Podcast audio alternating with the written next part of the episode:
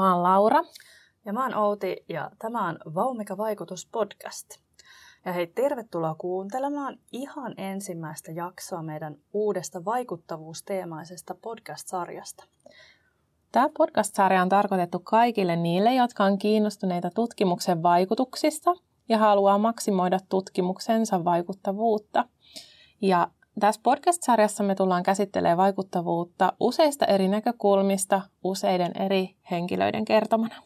Joo, me tullaan tässä sarjassa haastattelemaan sekä tutkijoita ja kuulemaan sit heidän ajatuksiaan siitä tutkimuksensa vaikuttavuudesta, että lisäksi sitten tutkimuksen tuen asiantuntijoita, jotka taas tarjoaa palveluita vaikuttavuuden tueksi. Lisäksi me pyritään perehtymään vaikuttavuuteen myös rahoittajien näkökulmasta ja keskustellaan sitten siitä, että miten sitä vaikuttavuutta olisi hyvä tuoda esiin niissä rahoitushakemuksissa. Ja nyt tähän heti alkuun me voitaisiin lyhyesti kertoa, että ketä me ollaan. Eli me, me ollaan Laura Niemi ja Outi Nurmela, ja me ollaan molemmat kehittämisasiantuntijoita Turun yliopiston tutkimusedellytykset yksiköstä, jonka tarkoituksena on kehittää meidän yliopistossa tehtävää tutkimusta Turun yliopiston strategian mukaisesti ja tukea tutkijoita tutkimusprosessin eri vaiheissa. Joo, ja meidän työnkuvaan kuuluu esimerkiksi tutkimuksen ja tutkijan näkyvyyden parantaminen, tutkimuksen ja tutkijan vastuullisen arvioinnin kehittäminen ja avoimen tieteen ja vaikuttavuuden lisääminen. Ja tämä podcast-sarjahan on nyt vähän kaikkea tätä. Ja oikeastaan tämä sarja syntyykin sitten juuri tästä tarpeesta pureutua siihen, että mitä se vaikuttavuus oikeastaan on, kun se ehkä on vielä vähän semmoinen vieras asia ja varsinkin se, että miten sitä omaa tutkimuksen vaikuttavuutta pystytään tuomaan esille ja sanottamaan. Mm. Ja siis meillähän ajatuksena nimenomaan tuoda esille sitä, miksi vaikuttavuus on niin tärkeä asia ja miksi siitä puhutaan nykyään niin paljon. Eli vaikuttavuus sinänsähän ei ole uusi asia tieteen näkökulmasta, koska tieteellä ja tutkimuksella on aina ollut merkittävä vaikutus. Ja tie, sekä siihen tiedeyhteisöön ja sitten ympäröivään yhteiskuntaa. Mutta nykyään, kun tutkimusta on niin paljon, niin vaikuttavuuden osoittamisen merkitys korostuu. Voidaan vaikka ajatella niin, että jo vuonna 2009 on julkaistu 50 miljoonaa akateemista artikkelia ja joka vuosi julkaistaan nykyään noin 2,5 miljoonaa uutta artikkelia ja, ja tämän julkaisuiden määrä kasvaa vielä ö, ehkä noin 4-5 prosenttia vuosittain. Niin ei ole kyllä ihme, että tutkijoilta toivotaan semmoista selkokielistä kuvausta siitä, mitä hyötyä siitä omasta tutkimuksesta on sitten eri kohdeyleisöille. Ja tämä nyt tietysti vaikuttaa varmastikin myös siihen, että yhä useampi rahoittaja vaatii ihan jo siinä hankehakemuksessa erillistä selostusta hankkeen vaikuttavuudesta. Ja pitäisi pyrkiä jo siinä tutkimuksen suunnitteluvaiheessa aika tarkkaankin osata kertoa, että mitä se vaikuttavuus tulee olemaan ja kuvailemaan sitä. Eli joudutaan enemmän keskittymään siihen, mitä vaikutuksia pyritään saamaan aikaan ja ennustamaan ja sanottamaan sitä vaikuttavuutta jo etukäteen siinä hakuvaiheessa. Esimerkiksi Euroopan komission puiteohjelmissa tämä Impact-osion merkitys ja laajuus on kasvanut tosi merkittävästi seitsemännestä puiteohjelmasta tähän viimeisimpään Horisontti Eurooppa-ohjelmaan. Ja tästä puhutaankin myöhemmin tässä meidän podcastissa tutkimusrahoituksen asiantuntijoiden kanssa. Mm. Joo, ja siis ei pelkästään nämä vaatimukset, mutta vaikuttavuushan on siitäkin näkökulmasta hiukan hankalaa, että sitä voidaan määritellä tosi useasti eri tavoilla. Ja sitä voidaan luokitella monin eri tavoin, ja eri tieteenaloilla voi sitten vielä olla hyvin erilaisia ajatuksia siitä vaikuttavuudesta ja tieteen vaikutuksista. Eli ää, erityisen hankalaa siinä vaikuttavuuden havaitsemisessa ja osoittamisesta tekee myös se, että sitten pääasiallisesti se vaikuttavuus konkretisoituu pitkän aikavälin jälkeen. Ja meillähän ei tietenkään ole sitä kristallipalloa, josta me nähdään varmasti, mitä sen 30, 30 vuoden kuluttua maailma näyttää, niin senkin takia sitten on hankala sanottaa, mitä se vaikuttavuus voisi olla. Ja asia sotkee ehkä vielä vähän lisää se, että vaikuttavuus voi olla sit myös negatiivista tai epäsuoraa, tai se tutkimus saakin aikaan jotain ihan tahattomia vaikutuksia johonkin aivan muuhun asiaan kuin mitä alun perin lähdettiin tavoittelemaan. Ehkä semmoinen hyvä perusajatus voisi olla, että voidaan ajatella, että vaikuttavuus on yhtä kuin tavoitteellinen muutos. Eli yleensä ainakin kun vaikuttavuutta etukäteen tutkimuksessa suunnitellaan, niin sillä on joku suunta ja tavoite ja toki se yleensä on se positiivinen vaikuttavuus, mitä pyritään saamaan aikaiseksi. Mm. Ja sittenhän niin kun, ä, vaikuttavuudelle on kuitenkin useita erilaisia määritelmiä. Ja me voitaisiin tässä nyt seuraavaksi perehtyä muutamien tahojen ajatuksiin tästä aiheesta, koska esimerkiksi Suomen Akatemia on määritellyt tutkimuksen vaikuttavuutta siten, että tutkimuksen vaikuttavuudella tarkoitetaan tutkimuksen myötävaikutuksia erilaisiin yhteiskunnassa ilmeneviin asioihin ja kehityskulkuihin.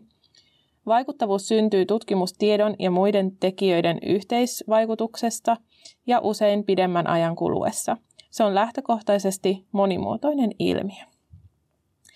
Ja vaikuttavuuteen erikoistunut professori Mark Reed puolestaan on tiivistänyt ajatuksen niin kompaktiin muotoon, että vaikuttavuus on yhtä kuin hyöty. Ja hän kehottaa sitten taas tutkijoita miettimään erityisesti sitä, kuka hyötyy siitä tutkimuksesta, jota nyt tehdään.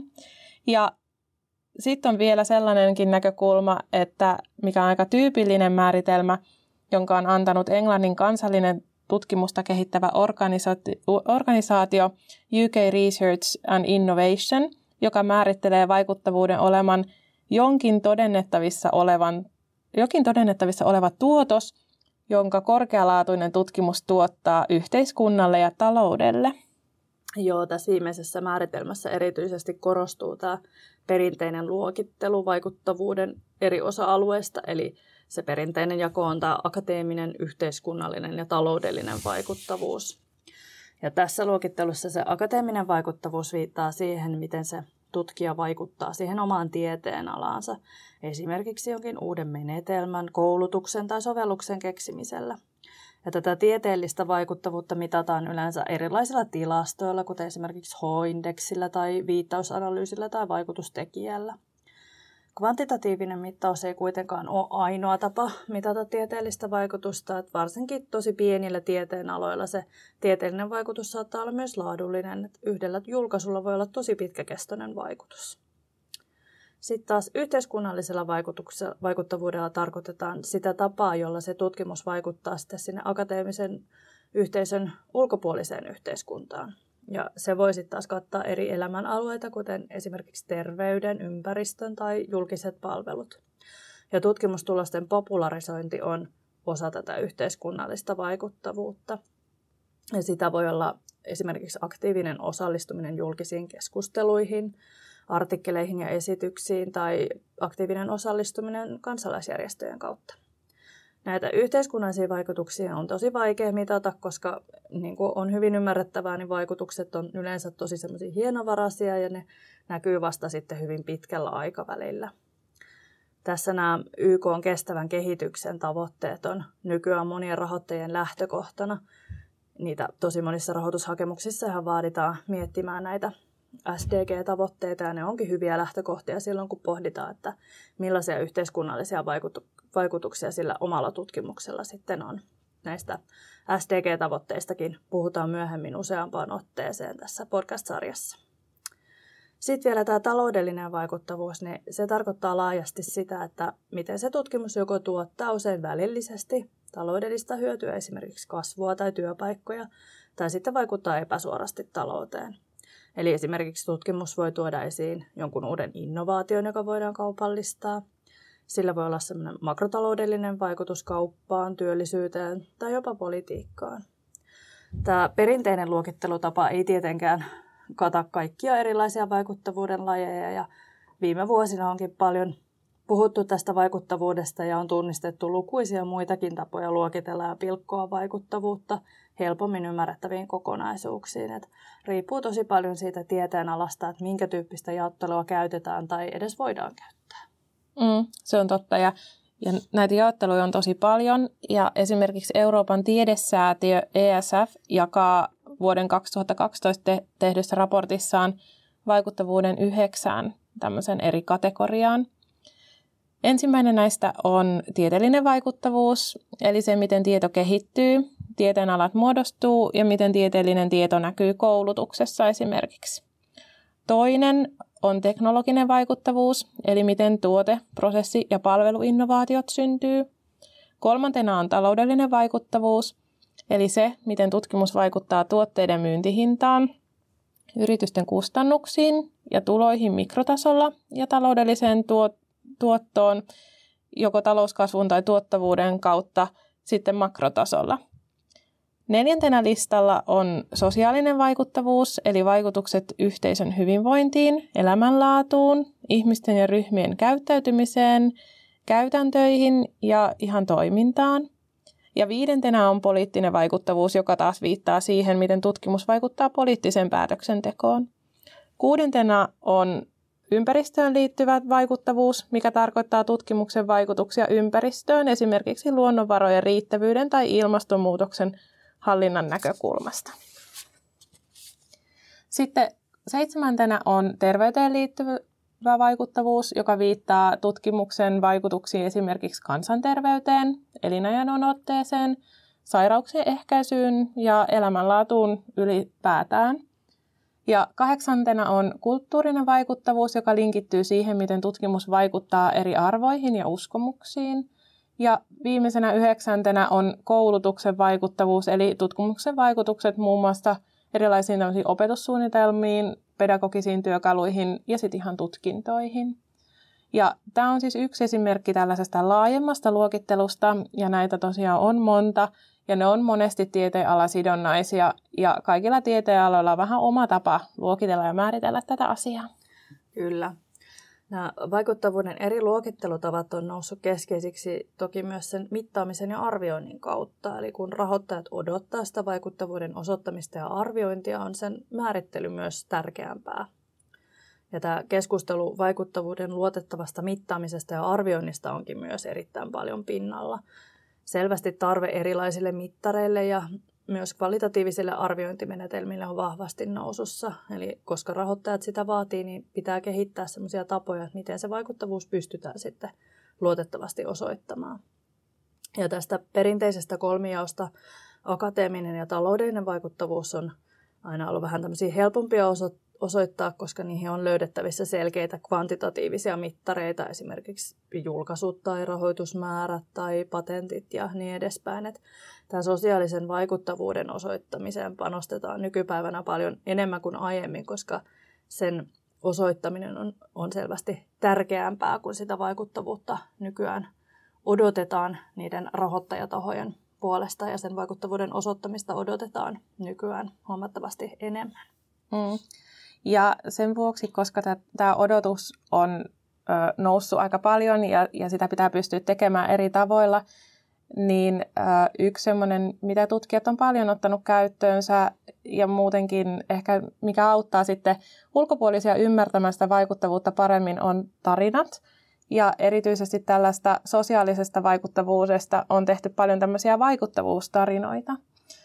Nämä vaikuttavuustarinat sopii tosi hyvin näiden kvantitatiivisten mittareiden lisäksi kertomaan muun muassa tutkimuksesta muille kuin sille kyseisen alan tutkijoille, esimerkiksi ihan kansalaisille tai muiden tieteenalojen tutkijoille, jotka ei välttämättä ole niin sisällä siinä aihepiirissä.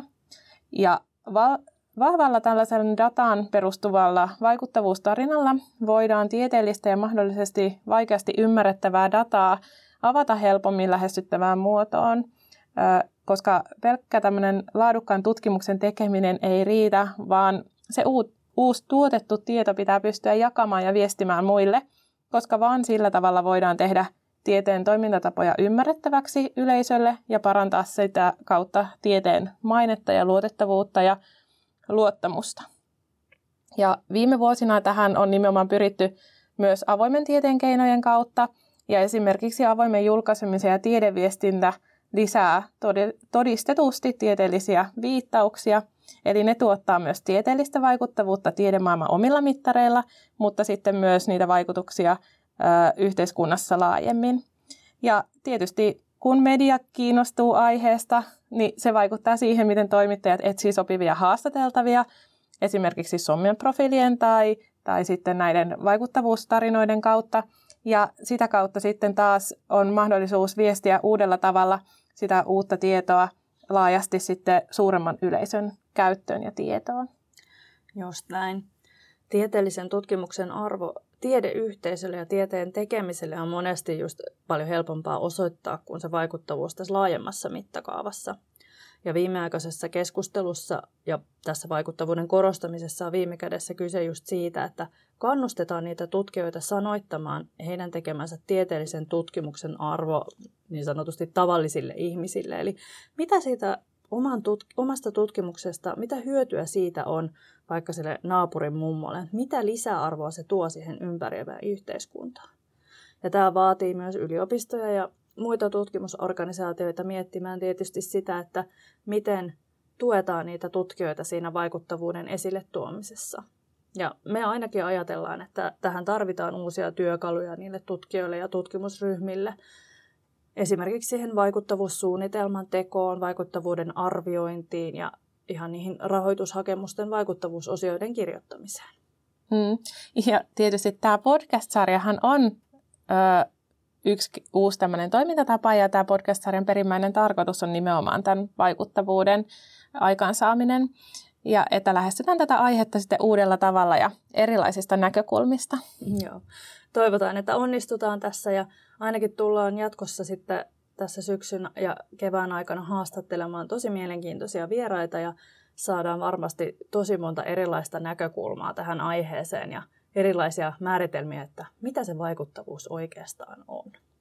Joo, ja siis seuratkaa Turun yliopiston avoimen tieteen kiihdyttämän sometilejä, Twitteriä ja Instaa, niin me kerrotaan aina siellä, milloin, seura- milloin aina uusi jakso on kuunneltavissa. Ja me ollaan tästä tosi innoissaan ja me toivotaan, että tekin ootte ja ootte sitten kuulolla heti syksyn alusta. Ehdottomasti. Kuullaan taas ensi kerralla. Moi moi! Moikka!